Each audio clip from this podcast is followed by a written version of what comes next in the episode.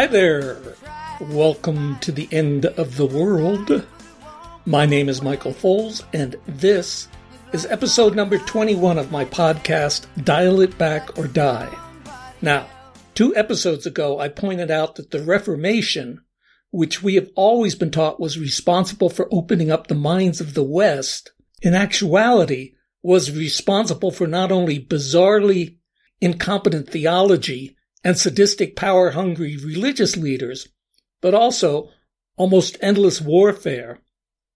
Then last episode I pointed out that calm, clear-headed rationality has produced Buddhism, Stoicism, and in the 17th century, the culture altering philosophy of Rene Descartes, who, more than anyone else, was the person who laid the foundation for that scientific revolution, which in turn would lay the foundation for all of the actual technological progress which has produced the modern world. Now, note that both Descartes' rationalism and the scientific revolution were in no way a function of the Reformation. After all, Descartes remained a devout Catholic his entire life, as had been Roger Bacon, William of Ockham, Copernicus, and Galileo. And there is every reason to think that, absent the Reformation and the resultant supposed inerrancy of the Bible, the Catholic Church would have continued to do its best to help further scientific knowledge. And from Aquinas to the Jesuits, there is much in the history of the Church to show that in many ways it too had also always valued calm, clear-headed rationality. Although unfortunately throughout history, all too many of us humans have instead always engaged our minds in rationalization in coming up with reasons to justify what we wanted to believe anyway. And it is sadly one of the most difficult problems of the human condition to make that distinction between the clarity of rational and the obfuscation of rational lies. Because of course the Reformation did happen. Fundamentalism did drive a wedge between religion and reason. And now in this episode, we need to go over some of the other unintended consequences of what else happened when people were supposedly allowed to think for themselves. Although before that, let me make two points concerning the state of affairs right after the Reformation first took hold. First, Luther, Calvin, and every other new religious leader went out of their way to stress how no matter their interpretation of scripture, in no way was traditional Christian morality going to be affected. If anything, the Protestants protested that they were going to be much, much more moral than that whore of Babylon, the Church of Rome, had ever been. The second point is that no matter how corrupt many of the leaders of this revolution ended up being, a huge portion of their followers no matter which side or sect, were utterly sincere. Puritans were really trying to be pure. Catholics believed with all their hearts and souls that the Mass and the veneration of Mary were central to salvation. Many, many people on both sides of every issue were more than willing and able to die for their beliefs. And it turned out that they had plenty of opportunity to do so. For instance, even before the Thirty Years' War, the French wars of religion between 1562 and 1598 killed over 3 million people out of a total population of around 20 million.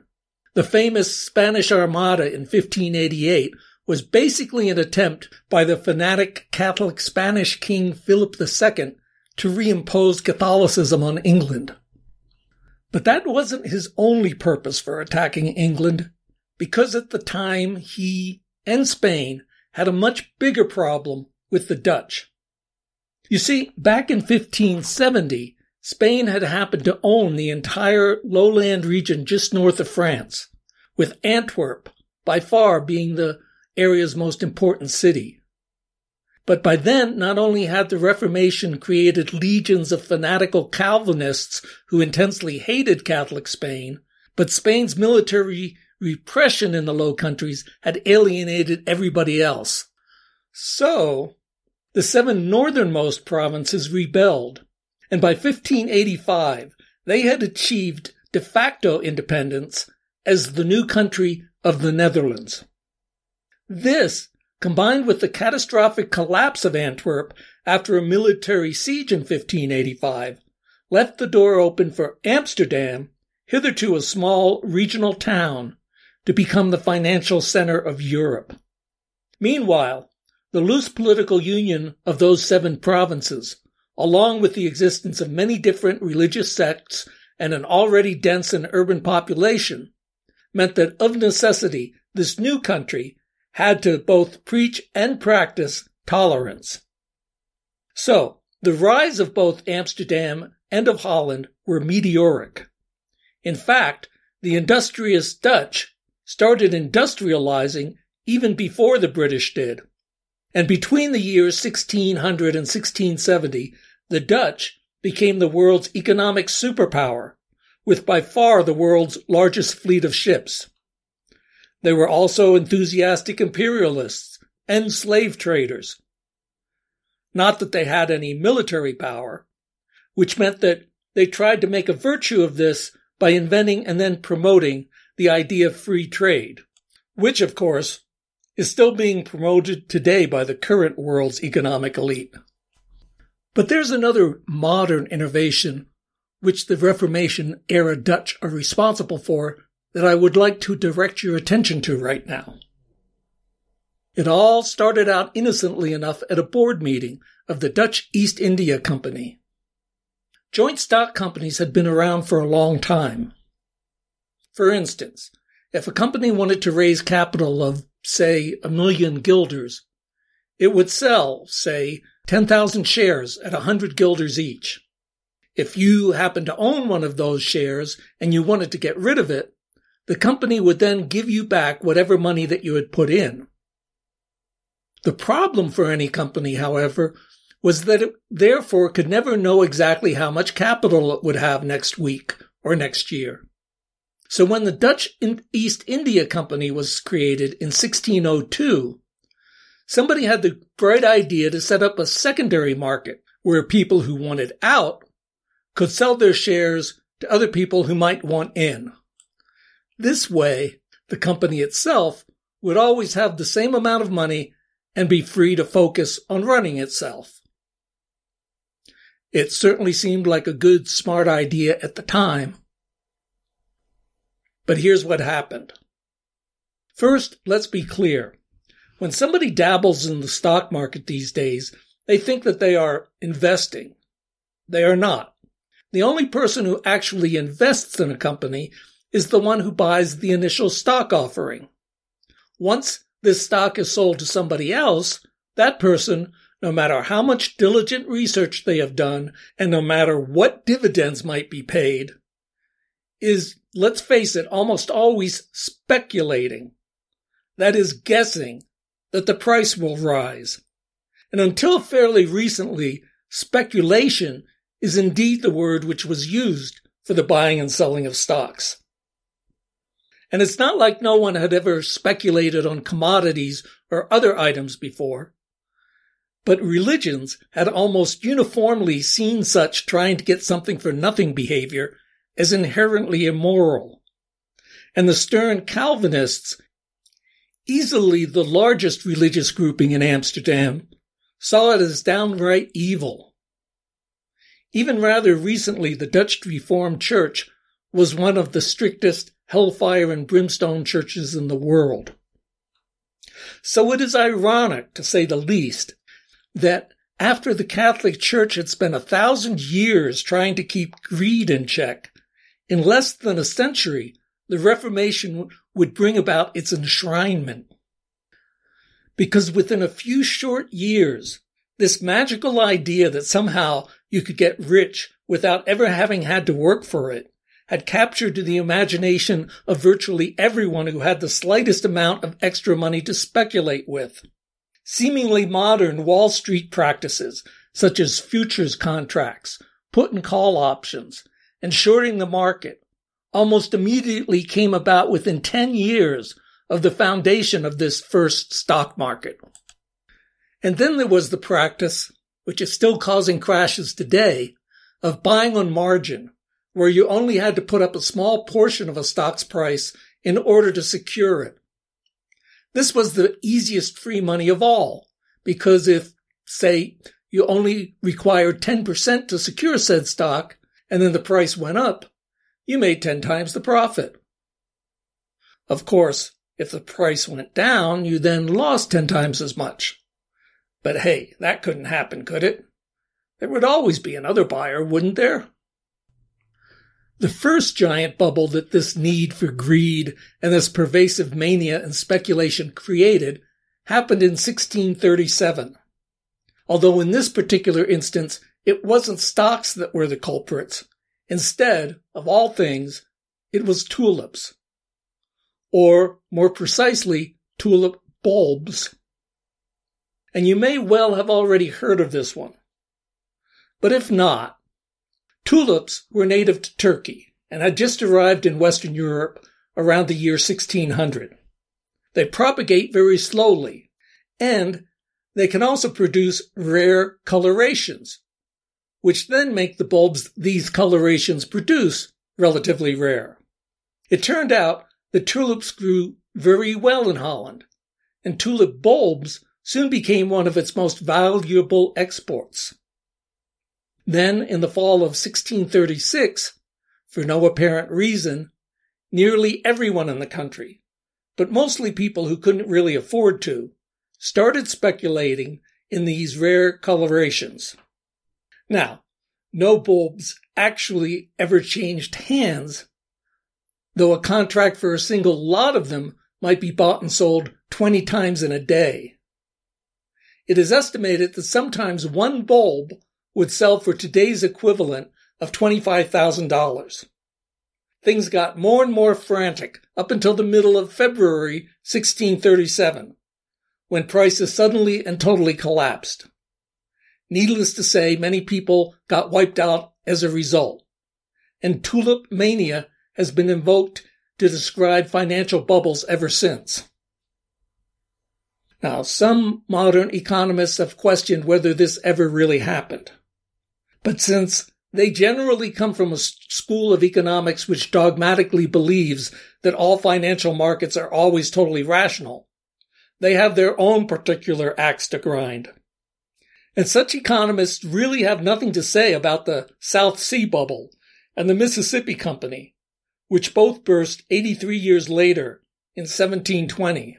The South Sea bubble took place in England.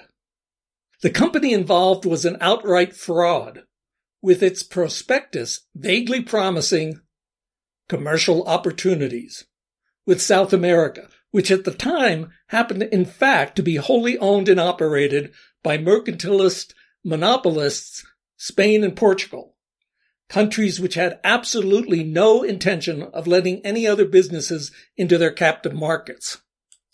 Nonetheless, almost everyone in England, this time even those with money who should have known better, fell for it.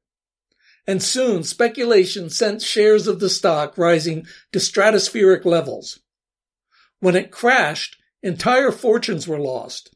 Even 75 year old Isaac Newton lost 20,000 pounds sterling, a huge sum. And the British economy suffered for years. This wasn't nearly as bad, though, as what happened in France.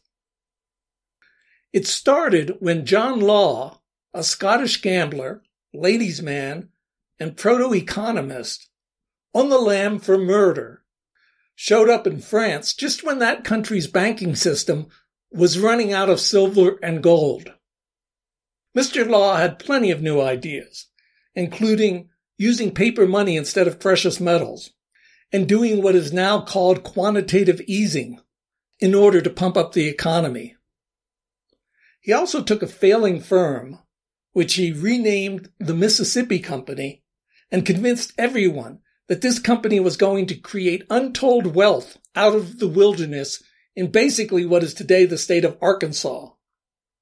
Once again, speculative fever took over, and it wasn't long before almost all of France's wealth was tied up in incredibly overvalued shares. When this bubble burst, not only did the shares become worthless, but the paper money that everyone then tried to turn in at the banks also turned out to be worthless. As a result, France's economy suffered for the rest of the 18th century, and the Mississippi bubble is cited as one of the reasons for the French Revolution 69 years later. For his part, John Law escaped to Venice, where he lived comfortably off of his winnings at gambling. And today, many of his ideas are now standard beliefs in economic theory. So, that was one result of quote unquote opening people's minds. Here's another. Although this is also the point where I issue my first trigger warning, my first spoiler alert. Because remember that the goal of this podcast is to explain to you how certain really bad ideas got baked into, as it were, the mental operating system of the Western mind. And when I first started the project, the idea was to first present to you the unvarnished history of the Age of Enlightenment, to then present all the current scientific knowledge about the universe and about the reality of human behavior, and to then let you, the listener, come to the obvious conclusions about the obvious contradictions. Now, however, I realize that there is so much information being transmitted that the wiser course is probably to notify you when and where these bad ideas first originated. Also, how and why. You know, when the trigger was first pulled, and when the culture first started to spoil. And then later, when we go over the science, you'll see exactly how and why the ideas turned out to be so wrong. Because also remember that none of these bad ideas which got baked into the system in any way were remotely connected to the science or even the common sense of the times. In other words, there was no empirical data or objective observation behind any of them. No, they were all the assorted mental noodlings of various individual men, most of whom were very strange individual men at that. And one of the strangest of these men was Thomas Hobbes. Now, nobody has ever accused Thomas Hobbes of being a happy man. When he was 63 years old in 1651, his best known book, Leviathan, was first published. Though born in humble circumstances, he had spent most of his life in relative leisure, mostly being the tutor of various rich young men. He liked science, but didn't like the idea of having to actually prove anything experimentally. He fancied himself a mathematician and believed that he had figured out how to square the circle, a famous mathematical impossibility. At the age of 40, he decided to become a philosopher. He is not known to have had any relationship with any female his entire life. History doesn't even know the name of his mother, who died when he was an infant. First and foremost, he was an atheist. Well, he never admitted to such, since at the time admitting to atheism was pretty close to being a death sentence. What he did loudly affirm was that there was no such thing as soul or spirit or anything else incorporeal. The universe to him was just dumb matter bouncing about. He clearly didn't believe in Adam and Eve, or for that matter, in any other creation myth. What is interesting about this, though, is that whereas in 1859 Charles Darwin could replace creation myths with the theory of evolution, in 1650, no one, and this most definitely included Thomas Hobbes, had the slightest idea of how old the world could be or how we or anything else could have come about. This is why the foundational assumptions underlying the book Leviathan are so critical to understanding the thinking that went on for the next hundred years or so. Because Thomas Hobbes was an extremely fearful person who also thought that the one basic and defining human trait was selfishness. This tied in with his belief that the one overwhelming human desire, which superseded all others, was that of staying alive. And in his imagination, the way that humanity began was with innumerable individual men in the dim mists of time endlessly fighting each other in a life which ended up being nasty, brutish, and short. His conclusion was that the only avenue out of this miserable state of affairs was for these men to figuratively sit down and write a sort of legalistic social contract so that their individual desires would then be subservient to a set of laws. Now you'll recall that Martin Luther had a pretty dim appreciation of human nature. But in his system, there was at least a chance that you would be showered with the grace of the Lord and then be blessed in this life and eternally blessed in the next. On Hobbes's planet Earth, however, the main benefit of agreeing to the social contract was that now all those rapacious, greedy individuals could just continue to run around trying to fulfill all those desires. So long as they didn't break any of the laws of the supreme sovereign.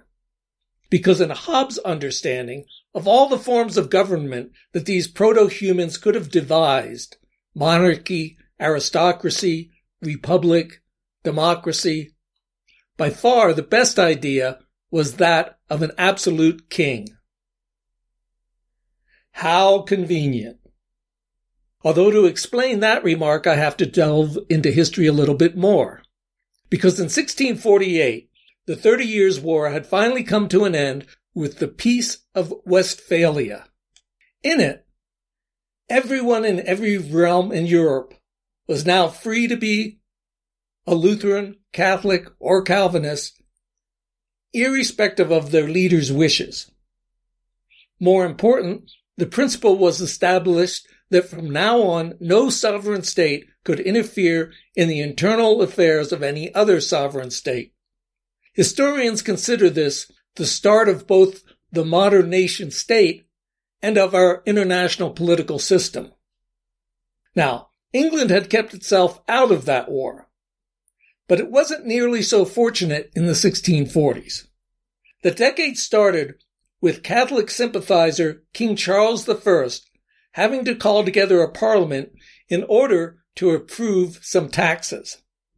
Said parliament then rebelled, which then brought on two full-scale civil wars, which then resulted in Charles being beheaded in 1649, the monarchy becoming abolished, and a republic being declared under the auspices of the leader of the rebel army, Oliver Cromwell, who essentially became a dictator. So that when he died in 1658, the so-called republic more or less died with him. And at this point, the English people more or less collectively said, oops, sorry, and invited Charles II, son of the murdered Charles I, back on the throne. The Thirty Years' War had ostensibly been about religion, but a whole slew of political animosities ran through it. The English times of trouble had ostensibly been political, but religious animosities ran through them. And, as with the Reformation 120 years earlier, revolution of all sorts was in the air. Universal male suffrage almost came to pass. It didn't finally happen in England until 1831. Groups like the Levelers and the Diggers vaguely resembled the hippies of the 1960s. New radical religions like the Quakers coalesced around this time, and along with the Puritans, the Baptists, the underground Catholics, and others, they produced quite a bit of turmoil for that Church of England which had been established by Henry VIII. So, in 1662, in order to calm things down, these other sects were finally allowed to exist out in the open. Sort of. Members were now able to practice their religion, but they were still barred from participation in government, university, or higher society in general. and they were called dissenters or nonconformists. Which brings us back to Thomas Hobbes, who had spent his entire lifetime working for wealthy royalists and whose deep thoughts then, coincidentally, concluded that absolute monarchy was the best state of affairs possible. And you probably wouldn't be surprised to find out that under Charles II, who, unlike his father Charles I, had meekly accepted the existence and power of Parliament, being called a Hobbist was one of the worst insults imaginable. But although the Enlightenment, which was to follow a century later, was to have nothing but total disdain for kings or sovereigns of any kind, nonetheless, three of Hobbes's ideas would be central to it. The first was atheism. After all, given the incredibly wide diversity of human personality and thought, it would be silly not to think that there had not been many secret atheists during the previous 700 years or so. But Hobbes was the first major writer in the West to broach this subject. And once he had opened that particular door, many others would follow. The second idea was that the primary human trait was, and should also be, selfishness. Now, both in the classical societies of Greece and Rome, and in Christian theology, it was recognized that of course people often acted selfishly. But selflessness, either in the practice of civic virtue in Rome or the understanding of the seven deadly sins of self-worship in Christianity, was what had always been preached prior to this. To Hobbes, however, all supposed Christian virtue was so much mishmash, and all that was left was therefore unadulterated selfishness. Finally, and here's the major spoiler alert. The third idea was that of the social contract.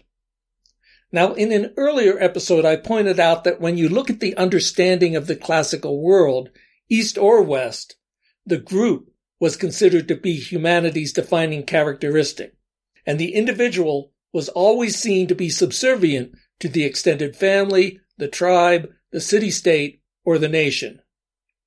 Now, however, we have the idea that the only reason that we have these larger manifestations of society was only because individuals who had previously in the state of nature had been completely independent and free had somehow voted these larger societies into existence, and that therefore individual rights were inherent in the natural state of man and it is difficult to overstate just how important the so-called social contract theory was to the theorizing of the next century or so. Even Rousseau, who, as we shall see, was in many ways the antithesis of most Enlightenment thought, wrote a book called The Social Contract. Because even though Hobbes, in his pessimism, concluded that individuals should always be subservient to the dictatorship of the supreme sovereign, others would take this idea and use it as the basis for the rise of the theory of liberalism itself. And perhaps the person most responsible for this was the philosopher John Locke, who lived from 1632 to 1704.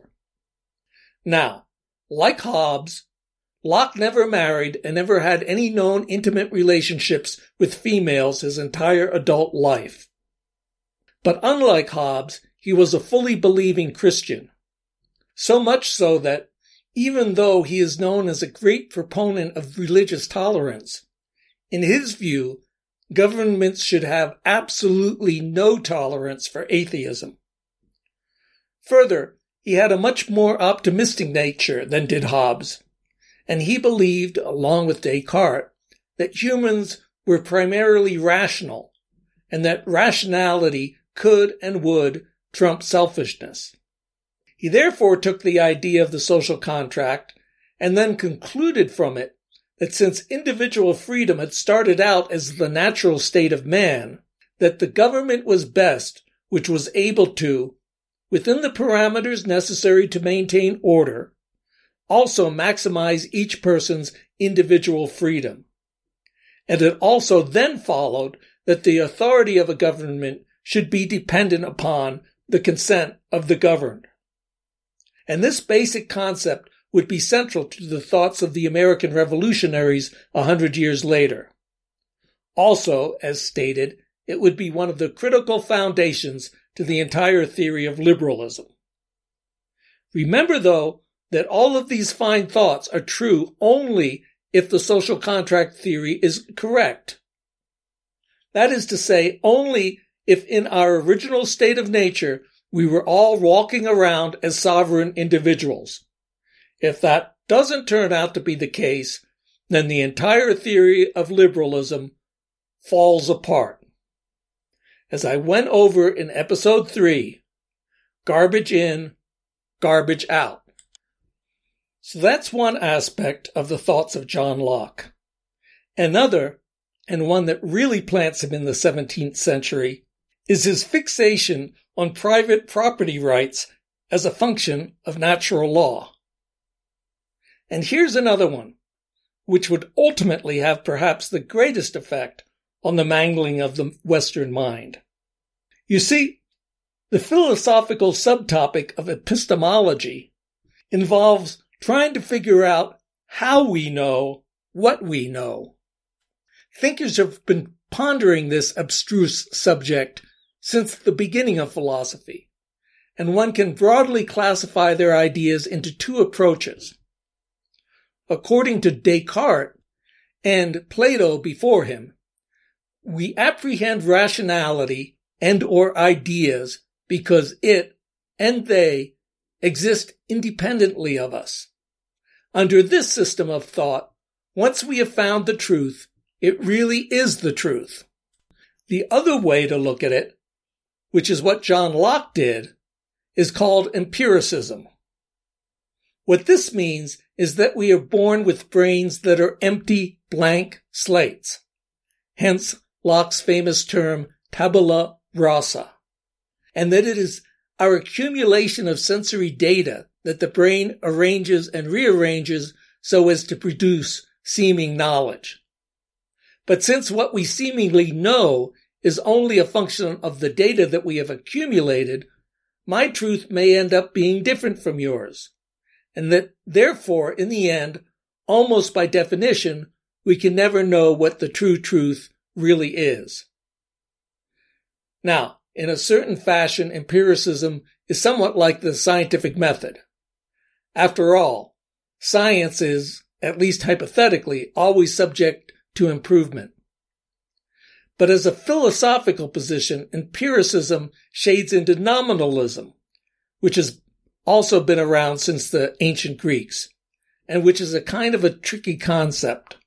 But basically, it says that as opposed to Plato's concept of universal and abstract objects and ideals, the universe is just a bunch of disparate stuff that we only classify because we like to classify things. Or to put all of this another way, someone like Descartes believed that our essence precedes our existence, whereas someone like Locke believed that existence precedes our perceived essence. Although it's also true that Locke himself was nothing close to what we currently regard as an existentialist. As I said, he was a strong believer in God, Jesus, even miracles. He believed that the mind was an active participant in the pursuit of knowledge, that the universe had purpose, and that we each had free will. To him, the blank slate was nothing more or less than an epistemological argument. And he would have probably been shocked to see how this idea would be used in the upcoming century.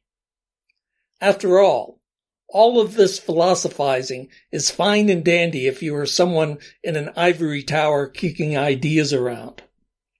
But here briefly are a few of the ideas which people would come up with over the next hundred years. First, if you believe in the independent existence of ideals, then good is an absolute. But if you are an empiricist, if you believe that all knowledge, which includes ethics, only arises from our sensory input, then simplistically, good is what has given us pleasure and evil is what has given us pain. Further, our ideas of good and evil, right and wrong, can be changed simply by changing the environment that surrounds us. Further, given that we each have grown up in a different environment, my conclusions about morality, for instance, may differ from yours. And since we can never know what is really real, neither one of us can ultimately claim to be correct. Finally, the soul, or I, no longer has an immutable essence. The self is nothing more than the personality which has developed willy-nilly from the unique way that each individual brain has processed all that sensory data. And that is just a small part of the philosophical wrestling which, rightly or wrongly, would derive from Locke's empiricism. For now, however, it may boggle our modern minds to try to understand how Locke could believe in this theory of knowledge and also believe not only in souls and God, but that the entire Bible was literally true. But he did. And your mind might also have been boggling all along, having to deal with all of this history and philosophy, especially if you haven't thoroughly waded through it all before. In fact, you might very well be thinking, really? Could it really be true that a few philosophers here and there could change the course of the entire Western world's culture? Couldn't it just as easily be true that it's the other way around, that the world's culture changed on its own? And that, considering how philosophers have been all over the board ever since philosophy first got started, that there would always be some philosophers somewhere who could be cited in support of whatever the real socio-economic situation was, and or in support of the current zeitgeist and of whatever the upper classes, intelligentsia, you name it, wanted to believe. Well, to a certain extent, your doubts might actually be justified. Because in terms of pure philosophical reasoning, it turns out that Locke wasn't all that deep or amazing. And because in many real life ways, the Western world was radically changing in the 17th and 18th centuries. And it is always difficult in these situations to pin down precisely which was the chicken and which was the egg.